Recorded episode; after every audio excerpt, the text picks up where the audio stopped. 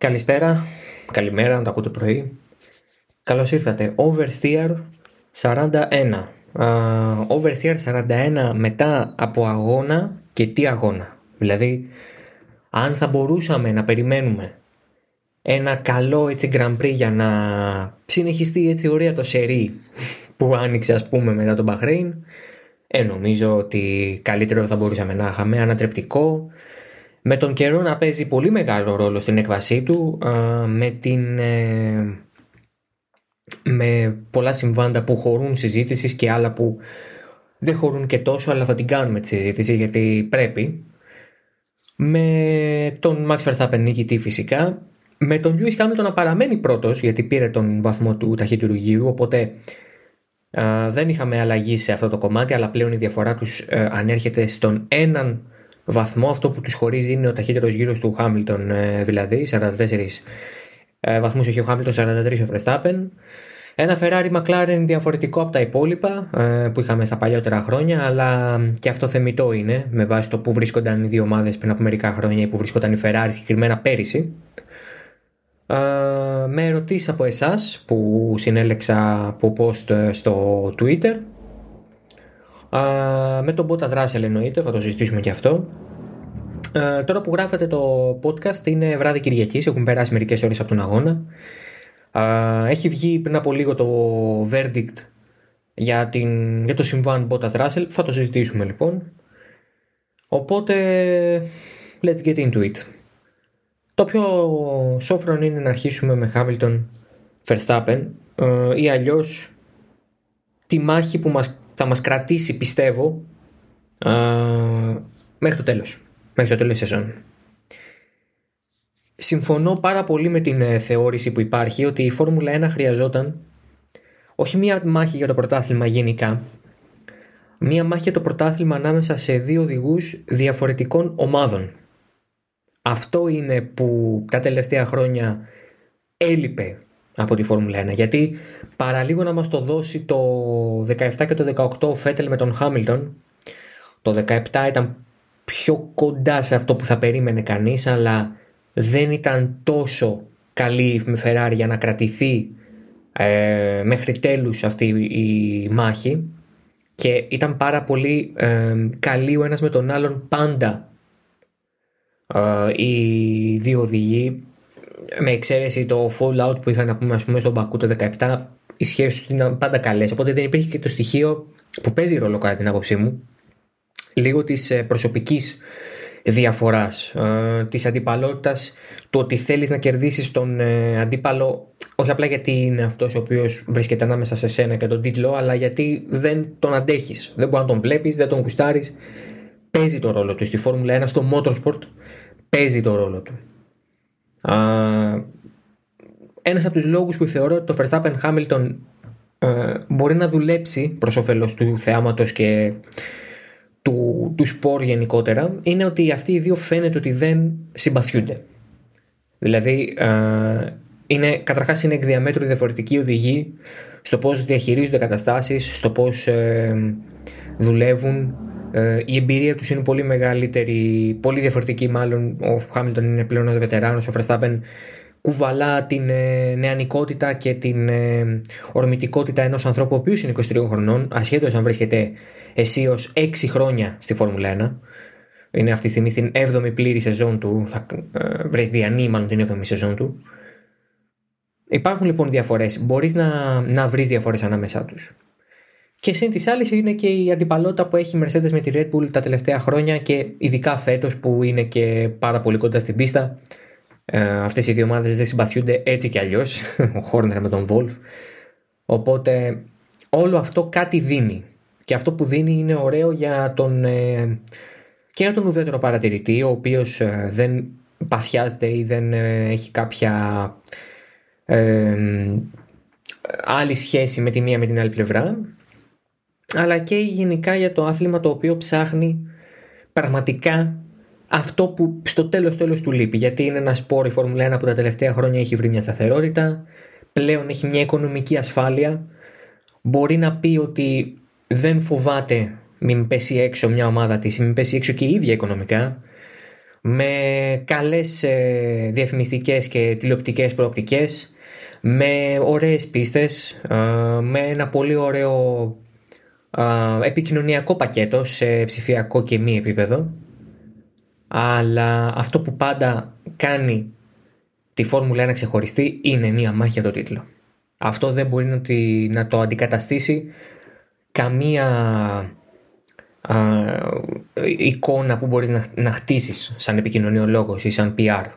Αυτό, αυτό είναι κάτι το οποίο υπάρχει, προκύπτει και απλά σου κάνει τη ζωή πολύ πιο εύκολη στο πώς θα πουλήσεις το άθλημα. Γιατί μην ξεχνάτε ότι αν ένας από τους λόγους που το Drive to Survive ε, πολλές φορές είναι επίτηδες πολιτικό και δημιουργεί από το πουθενά ένα ζήτημα, όπως για παράδειγμα μας έδειξε ότι ο Σάινθ με τον Νόρις είχαν κάποιο είδους αντιπαλότητα, ενώ αυτό δεν ισχύει, πολύ απλά δεν ισχύει. Ε, είναι ακριβώς γιατί αυτό το πράγμα πουλάει. Και δεν είναι. Το πουλάει καμιά φορά έχει την, το αρνητικό πρόσημο. Αλλά δεν είναι αρνητικό πάντα. Το πουλάει σαν ε, ε, έννοια, το ότι κάτι πουλάει, εδώ είναι θετικό. Είναι καλό να πουλάει μια μάχη για τον τίτλο. Είναι καλό να πουλάει μια αντιπαλότητα η οποία φυσικά πρέπει να είναι και αληθινή. Ξαναλέω, του, του Netflix για τον Drive Survive ήταν λίγο έως πολύ, έως πάρα πολύ, έως κατάφορα επίπλαστη. Είναι ωραίο, είναι διαφορετικό, είναι ξεχωριστό. Είναι κάτι το οποίο λείπει. Και μένα προσωπικά μου έλειπε. είμαι ένας άνθρωπος που μεγάλωσε με το Σουμάχερ Χάκινεν και το Σουμάχερ Άλονσο. Οπότε είναι και λίγο ζήτημα κατά τα ψέματα και προσωπικών ε, προτιμήσεων, αλλά δεν θα μπορέσω να, δεν μπορώ να πιστέψω ότι αν ρωτήσω 100 ανθρώπους θα μου πούνε ότι δεν θέλουν να υπάρχει μάχη για τον τίτλο. Και ξαναλέω, πολλό δε μάλλον για κάποιον ο οποίος η ομάδα που υποστηρίζει δεν είναι ψηλά, οπότε θέλει να έχει ένα κίνητρο να βλέπει τους αγώνες, ε, είτε δεν έχει καμία συγκεκριμένη προτίμηση και απλά θέλει να απολαύσει τις ε, Κυριακές ένα, ένα ωραίο δίωρο. Και είναι και αυτός στο τέλος τέλος. Α, στην Ήμολα νομίζω ότι νίκησε αυτός που έπρεπε να νικήσει. Ο Verstappen ήταν πολύ άτυχος με, τη, με το πρόβλημα στο ημιαξόνιο την Παρασκευή, χάνοντας το FP2 στην ουσία, κάνοντας μόνο 5 γύρους. Α, φάνηκε να ανακάμπτει αρκετά το Σάββατο. Ε, στις κατακτήριες το έχασε για πάρα πολύ λίγο α, από τον Πέρεθ και φυσικά από τον Χάμιλτον. Και με το που είδε τη βροχή πιστεύω ότι ο Verstappen αναθάρισε. Έχω την εντύπωση ότι ο Verstappen ζει για αυτές τις καταστάσεις, για αυτούς τους αγώνες, για αυτές τις ειδικές καταστάσεις που θα λέγανε εκεί κάποιοι συνάδελφοι του μπάσκετ. Όταν, όταν, είσαι, όταν είσαι ο Verstappen και έχεις εγνωσμένα το ταλέντο σε αυτές τις συνθήκες ε, φρονώ ότι έως και τις αποζητάς. Τις θες. Θες να, να έρθει η βροχή, θες να έρθει η ευκαιρία να κάνεις έναν αγώνα που θα αποδείξει, όχι σε σένα γιατί εσύ το ξέρεις, αν είσαι ο Verstappen το γνωρίζεις, σε όλους ότι είσαι ικανός φέτος να γίνεις πρωταθλητής. Και είσαι ικανός να γίνεις πρωταθλητής τελεία. Δηλαδή ο Verstappen δεν έχει κάνει κακό αγώνα στη βροχή. Κακό, πραγματικά κακό αγώνα στη βροχή. Είναι πάρα πάρα πολύ ταλαντούχος σε αυτές τις συνθήκες, είναι μέσα του αυτές τις συνθήκες. Είναι για μένα ο πιο ταλαντούχος οδηγός στη βροχή του grid ε, με διαφορά από τον δεύτερο. Δεν μιλάω για σένα και Σουμάχερ και όλα αυτά, εντάξει αυτά είναι ανεδαφικά, δεν, τι να συγκρίνω ας πούμε με... Ε, δεν, δεν, δεν επιλέγω να συγκρίνω σε κανονικές νορμάλες συνθήκες, θα συγκρίνω οδηγούς στη βροχή από δύο ή τρεις δεκαετίες πίσω. Δεν μιλάω γι' αυτό, μιλάω για τον Verstappen ανάμεσα σε όλε 19. Ανάμεσα σε όλε 19 ο Verstappen είναι ο ταχύτερος με διαφορά σε αυτές τις συνθήκες. Και επειδή το ξέρει και επειδή γνωρίζει πάρα πολύ καλά ότι το αυτοκίνητο που έχει μπορεί να ανταπεξέλθει σε αυτές τις συνθήκες, πιστεύω ότι όταν είδε τη βροχή χάρηκε. Και χάρηκε γιατί ξέρει ότι είναι πολύ διαφορετικό να κινείς ακόμα και από το ακάθαρτο στη βροχή είναι πολύ περισσότερο στο χέρι σου να κάνεις μια καλή κίνηση. Εξουδετερώνεται το μειονέκτημα που μπορεί να είχε με τη μέση γόμα αφού όλοι ξεκινήσανε μπροστά τουλάχιστον με την ενδιάμεση. Άρα θεωρητικά όλοι θα φεύγανε με, την, με, με, την ίδια, με τα ίδια επίπεδα πρόσφυσης από τη θέση του στο grid. Ε, κάνει μια καταπληκτική κίνηση, καθαρίζει τον Πέρες, ο οποίος είμαι βέβαιος ότι ε, και λίγο έκανες, άφησε λίγο τον Γκάζι κιόλας για να μην έχει άλλα με τον teammate του στον μόλις δεύτερο αγώνα του στην ομάδα. Και ξαφνικά έρχεται ένας Χάμιλτον, ο οποίος λέει: Όχι, δεν θα σε αφήσω εύκολα. Ο Verstappen το καταλαβαίνει, το βλέπει ε, και κάνει το πιο οριακά νόμιμο και καθαρό προσπέρασμα που έχω δει ε, σε κίνηση υποβροχή. Περνάει τον Χάμιλτον ε, κυριολεκτικά μέχρι ε, και φτάνει δίπλα στο Χάμιλτον μέχρι εκεί που τον έπαιρνε, μέχρι εκεί που μπορούσε. Ο Χάμιλτον αναγκάζεται να κόψει τη, την πρώτη στροφή να περάσει μέσα από τα social curbs και κάπως έτσι, τη δεύτερη στροφή μάλλον, αν θεωρήσουμε ότι η πρώτη είναι αυτό το μικρό King και κάπως έτσι χάνει την πρωτιά και νομίζω εκεί ό,τι και να γινόταν μετά έχασε και την νίκη. Δηλαδή δεν υπάρχει περίπτωση ο Χάμιλτον να κερδίσει την Ήμολα ακόμα και χωρίς το λάθος α, της, ε, του 27ου γύρου. Δεν μπορώ να πιστέψω ότι θα γινόταν κάτι άλλο. Verstappen είχε τον αγώνα που έλεγχο. Κάνει ένα καταπληκτικό βρόχινο stint, στο οποίο ο Χάμιλτον δεν είναι πουθενά μέχρι ένα σημείο. Και δύο-τρεις γύρους πριν μπουν να αλλάξουν ελαστικά, ο Χάμιλτον ξαφνικά βρίσκει την πρόσφυση. Αυτό λίγο-λίγο του αυξάνει τις πιθανότητες να περάσει τον Verstappen μετά τα pits. Δεν το καταφέρνει.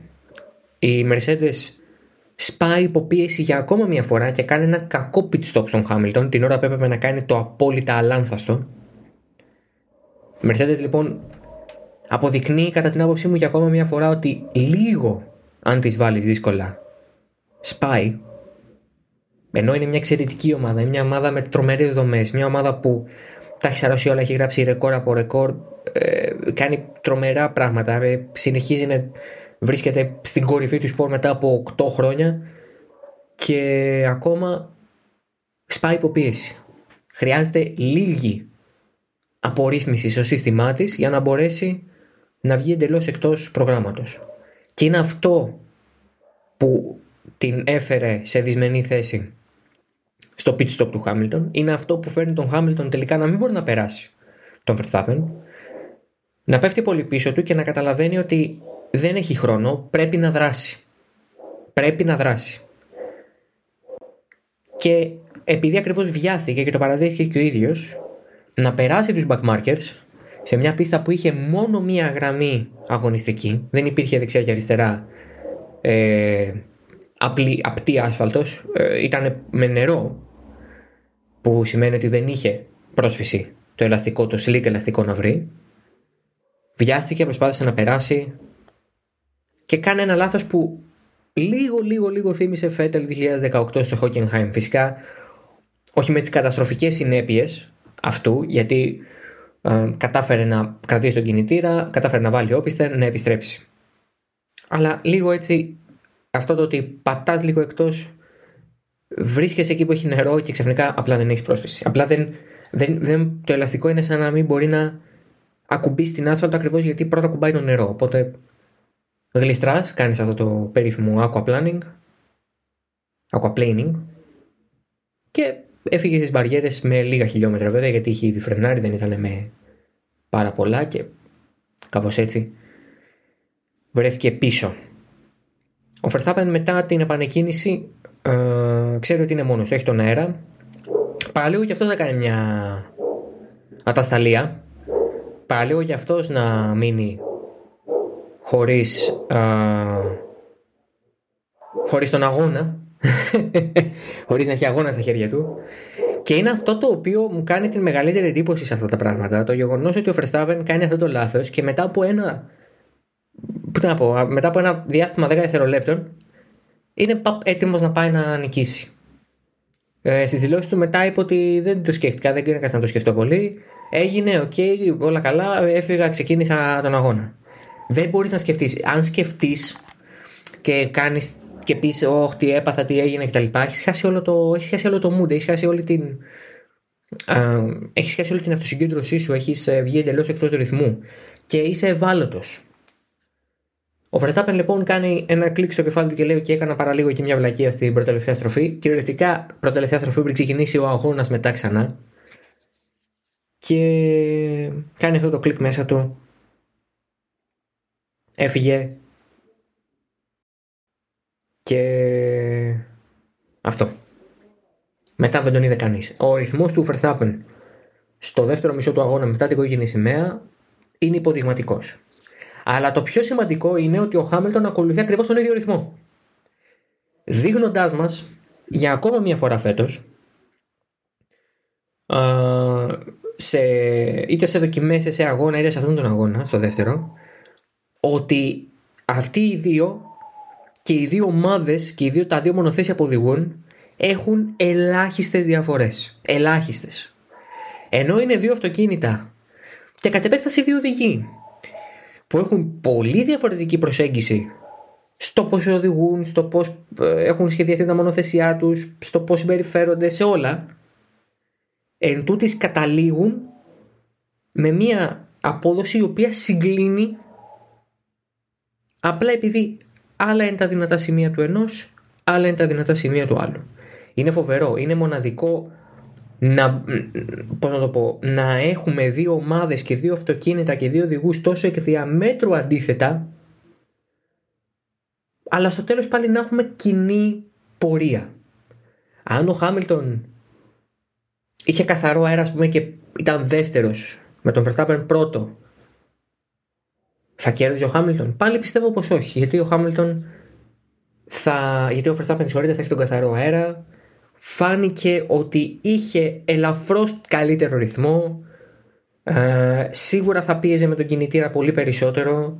Σίγουρα θα έκανε τα πάντα για να μηνθεί δεν θα ήταν το ίδιο εύκολο. Η Μόλα είναι και μια κλειστή πίστα. Δεν θα ήταν το ίδιο εύκολο και τον Χάμιλτον εννοώ. ο οποίος Χάμιλτον εδώ που λέμε ε,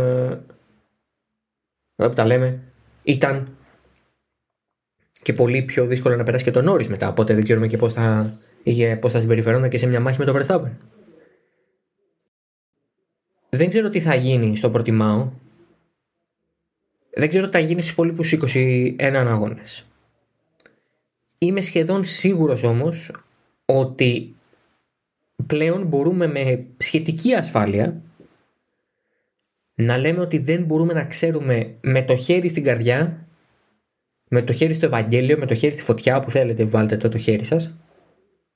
Αυτό ακούστηκε πολύ άσχημο. Ότι να, να πούμε μάλλον ότι ξέρουμε ποιος είναι ο νικητής. Απλά δεν θα τον ξέρουμε. Δηλαδή πηγαίνοντας στο... Πηγαίνοντας στον αγώνα της Κυριακής και πριν δούμε τη βροχή δεν νομίζω ότι θα μπορούσε να πει κανείς ότι ο Πέρεθ είναι εκτός μάχης της νίκης.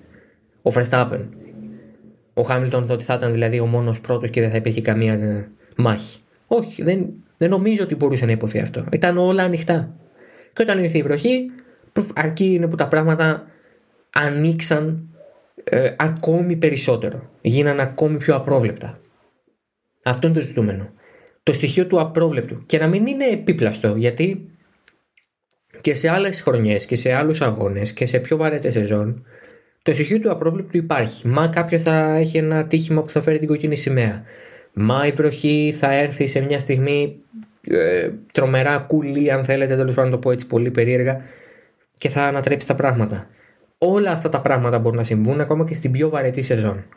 Εδώ φαίνεται ότι έχουμε μια, ένα στοιχείο του απρόβλεπτου, το στοιχείο του απρόβλεπτου μάλλον, χωρίς να εξαρτώμεθα από αστάθμιτους παράγοντες που πάντα θα κάνουν την εμφάνισή τους, ξαναλέω, ακόμα και στα πιο βαρετά περιβάλλοντα της Φόρμουλα 1.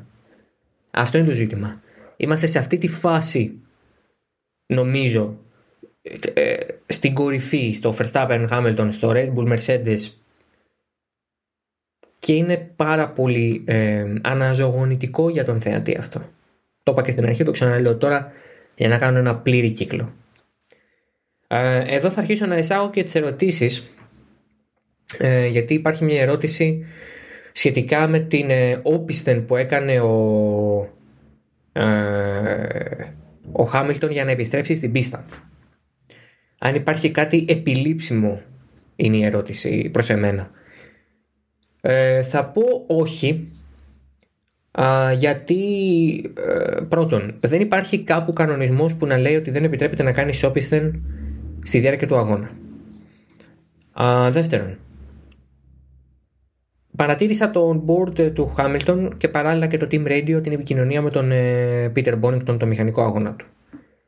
Ο Bonington του δίνει συνέχεια οδηγίες ποιοι βρίσκονται πίσω του, να προσέξει να πάει πιο αργά κτλ. Ο Hamilton φαίνεται ότι περιμένει πραγματικά περιμένει και κινείται αργά προς τα πίσω ή σταματάει και δεν κινείται άλλο προς τα πίσω όταν ξέρει ή ότι τον ενημερώνουν τέλος πάντων ότι κάποιος ή κάποια μονοθέσια είναι να περάσουν από εκείνη τη στροφή. Αυτό νομίζω ότι μάλλον ικανοποιεί τους αγωνοδίκες οι οποίοι ούτε καν το έθεσαν ε, υπό εξέταση. Πιθανολογώ ε, ότι ε, πώς να το πω πιθανολογώ ότι αν υπήρχε κάτι επιλήψιμο θα το κοιτούσαν θα το κοιτούσαν πραγματικά στην ε, FIA γιατί θα ήταν επικίνδυνο ανεξάρτητα ποιος είναι ο Χάμιλτον μην πάμε αυτή την κουβέντα πάλι για τον Χάμιλτον και Εύνης και τέτοια αυτά είναι χαζομάρες. το έχω ξαναπεί και το ξαναλέω και το κυπημένο η ασυνεννοησία και η ασυνέπεια της FIA είναι μνημειώδης απλά την χάνει κάποιες φορές να φαίνεται ότι ευνοεί έναν οδηγό, ενώ πραγματικότητα δεν ξέρει τι κάνει πολλές φορές. Σε, σε επίπεδο α, εξέτασης τέθηκε και κάτι άλλο. Και είπαμε στην αρχή τι ήταν αυτό. Ήταν το συμβάν Μπότας Ράσελ. Θα παραδεχθώ ότι στην αρχή πίστευα με όλη μου την καρδιά ότι ο Μπότας φταίει. Ότι ο Μπότας κινείται ελαφρώς προς τα δεξιά, κλείνει την πόρτα σε έναν Ράσελ ο οποίος έρχεται με φόρα να πάρει τη θέση και χτυπούν. Ο, βασικά ο Ράσελ αναγκάζεται να πατήσει λίγο στο γρασίδι, χάνει τον έλεγχο και χτυπούν. Ξανά είδα τα on board από το F1 TV Pro και από τη μετάδοση κανονικά όπως ήταν live, αλλά κυρίως από το F1 TV Pro γιατί εκεί, μπορώ να, εκεί μπορούσα να κάνω και πίσω ξανά μπροστά, πίσω μπροστά, πίσω μπροστά για να δω όπως ακριβώς ήθελα το συμβάν. Και η αλήθεια είναι ότι τίνω να συμφωνήσω με τους αγωνοδίκες οι οποίοι είπαν ότι κατά την άποψή μας το συμβάν είναι αγωνιστικό κρίνουν ότι ο Μπότας κράτησε τη γραμμή του και άφησε χώρο συμφωνούν και κατανοούν ότι ο χώρος προς τα δεξιά μίκρινε ε, με, το, με τον Ράσελ ξαφνικά να βρίσκεται να μην έχει ε, ε, χώρο να πάει ε, κάπου αλλού πέρα από εκεί που βρισκότανε. Στο στο, στην πίστα. Ή για να το πω αλλιώς. Ο Ράσελ έχει τη φόρα, πάει να φτάσει, δεν φτάνει, μικραίνει ο χώρος και αυτό αναγκαστικά τον φέρνει να ακουμπάει με το, στο γρασίδι ελαφρώς, αλλά το γρασίδι ήταν βρεγμένο εκείνη την ώρα και εκείνος φορούσε σλικ. Με τις ε, δεξιέ, με τους δεξιούς τροχούς του. Ε, και φυσικά αυτό από μόνο του αρκεί για να απορριθμίσει τελείως το μονοθέσιο. Χτυπάει με τον Μπότας. Ο Μπότας ε, βλέπει ξαφνικά ένα αυτοκίνητο να τον παρασέρνει για να τον στέλνει προς τις μπαριέρες. Ε, ε, και δεν χρειάζεται κάτι άλλο. Δηλαδή. Ε, όλα αυτά είναι λεπτές ισορροπίες. Όλα αυτά που αναφέρω είναι λεπτές ισορροπίες. Το παραδέχονται και εκείνοι. Φυσικά ο ένας ρίχνει το φταίξιμο στον άλλον και δεν περίμενα κάτι διαφορετικό.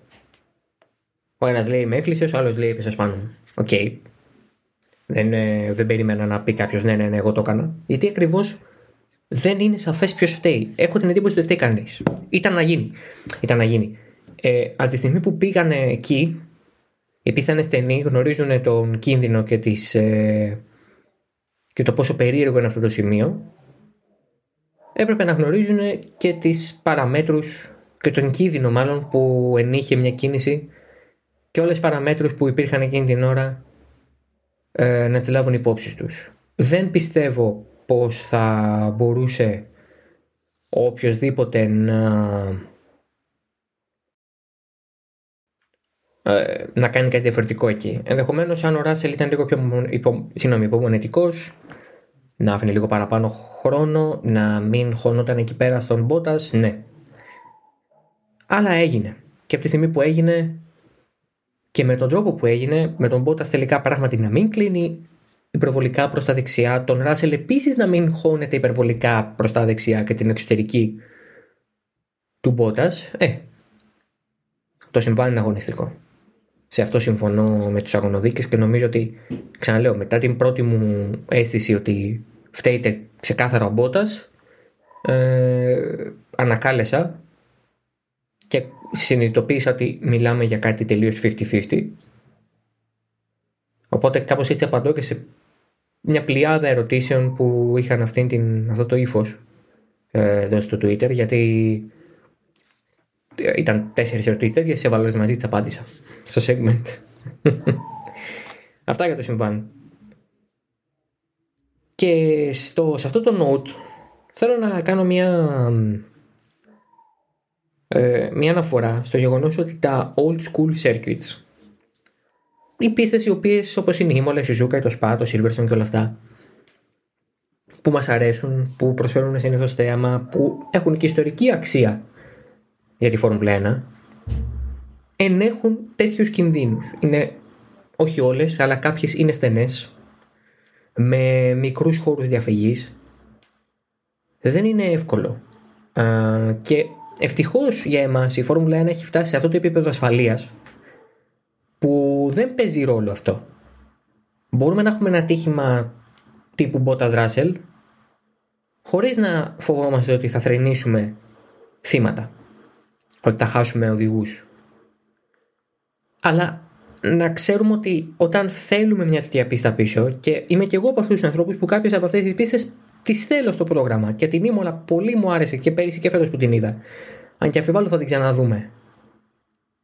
Ε, όταν λοιπόν θες, έχεις τέτοιες απαιτήσεις με εισαγωγικά πάντα από το σπορ πρέπει να ξέρεις και το, τους κινδύνους που αυτό ενέχει. Απ' την άλλη, θεωρώ υπερβολικό και το στυλ πολιτικάρ που υπάρχει μια τεράστια άπλα με τεχνολογία κολλητικής επιφάνειας στην έξοδο κτλ. Και αυτό μου φαίνεται το τελείως άλλο άκρο. Αλλά απ' την άλλη, υπάρχει και η μέση λύση. Για μένα, για παράδειγμα, το Silverstone, παρά το ότι είναι old school, παρά το ότι είναι μια πολύ ιστορική πίστα, με τις ανακοινήσει που έχουν γίνει και με το πόσο άπλα υπάρχει, έχει γίνει μια πολύ ασφαλής πίστα.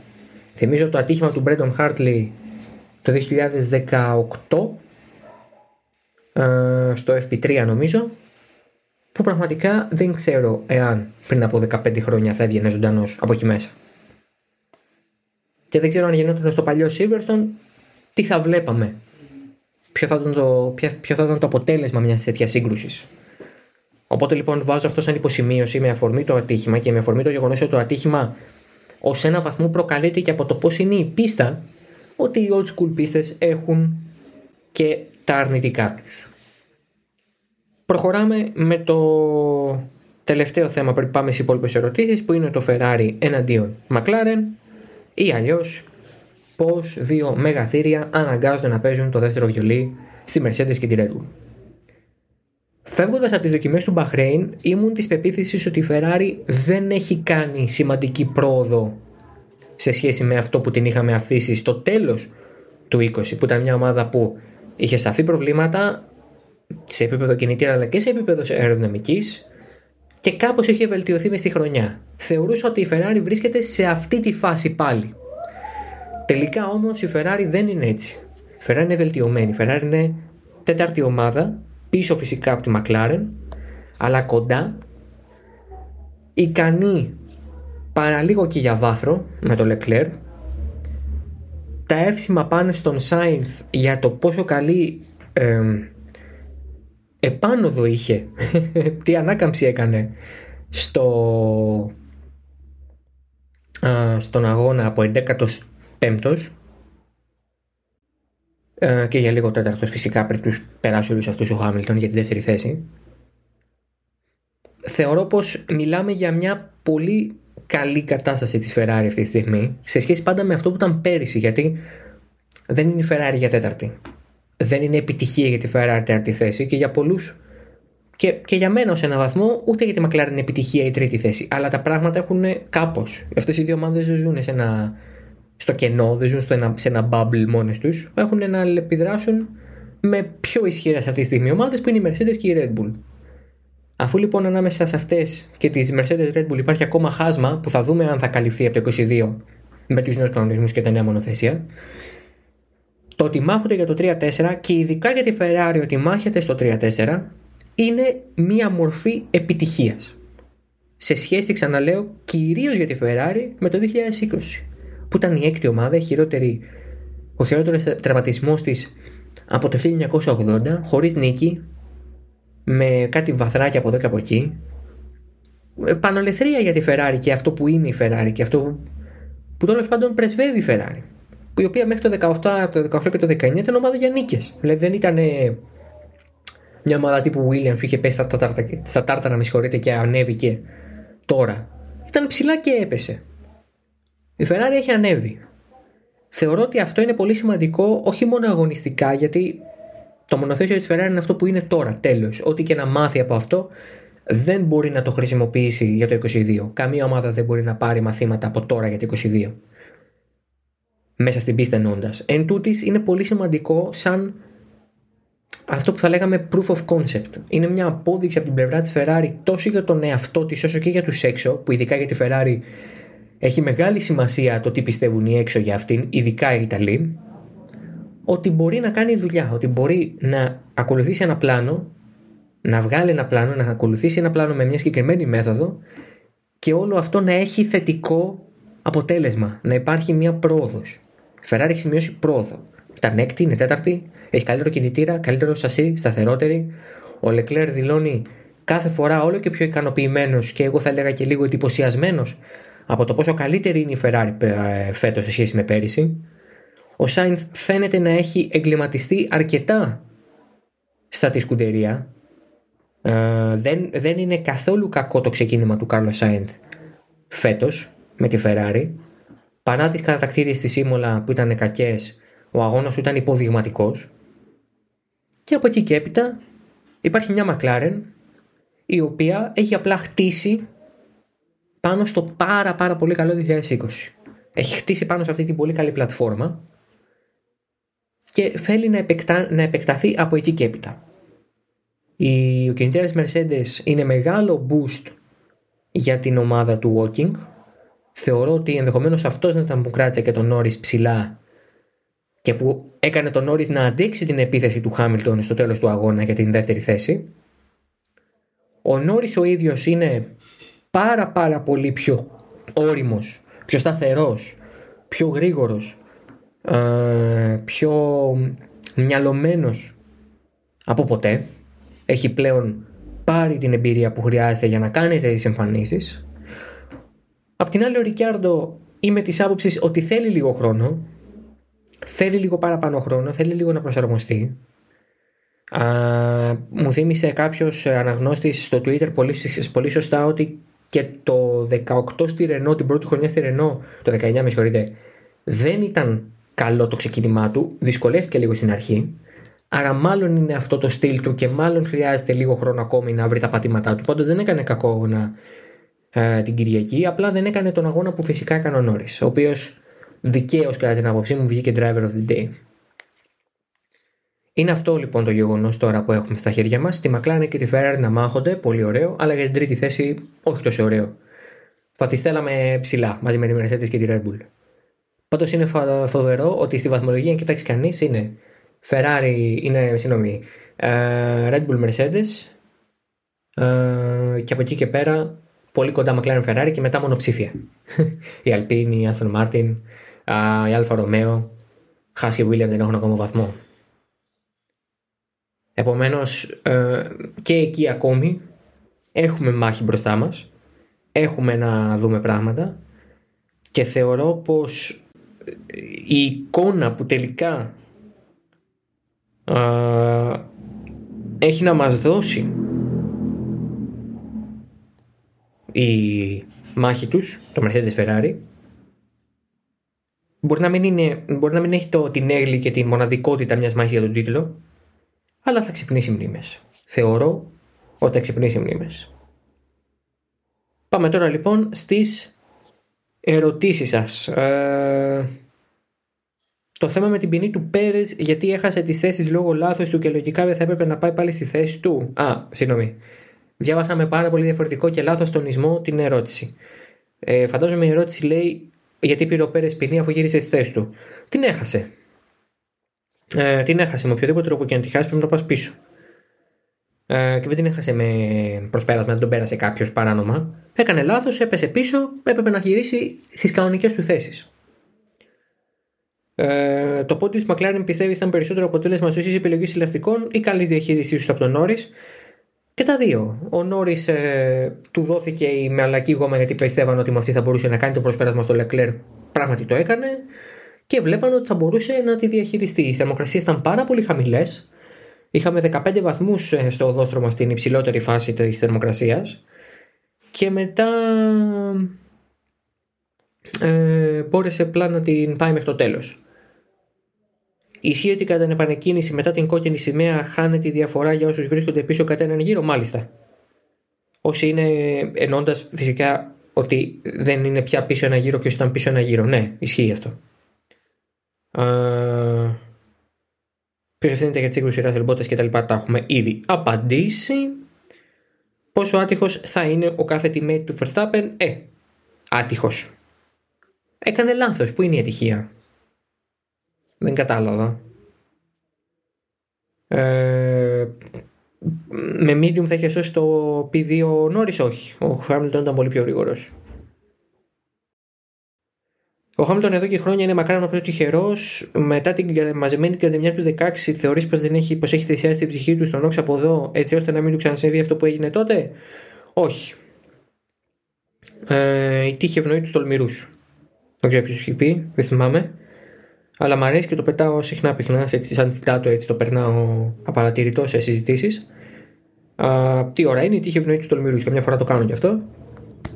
Οπότε δεν συμμερίζω με την άποψη ότι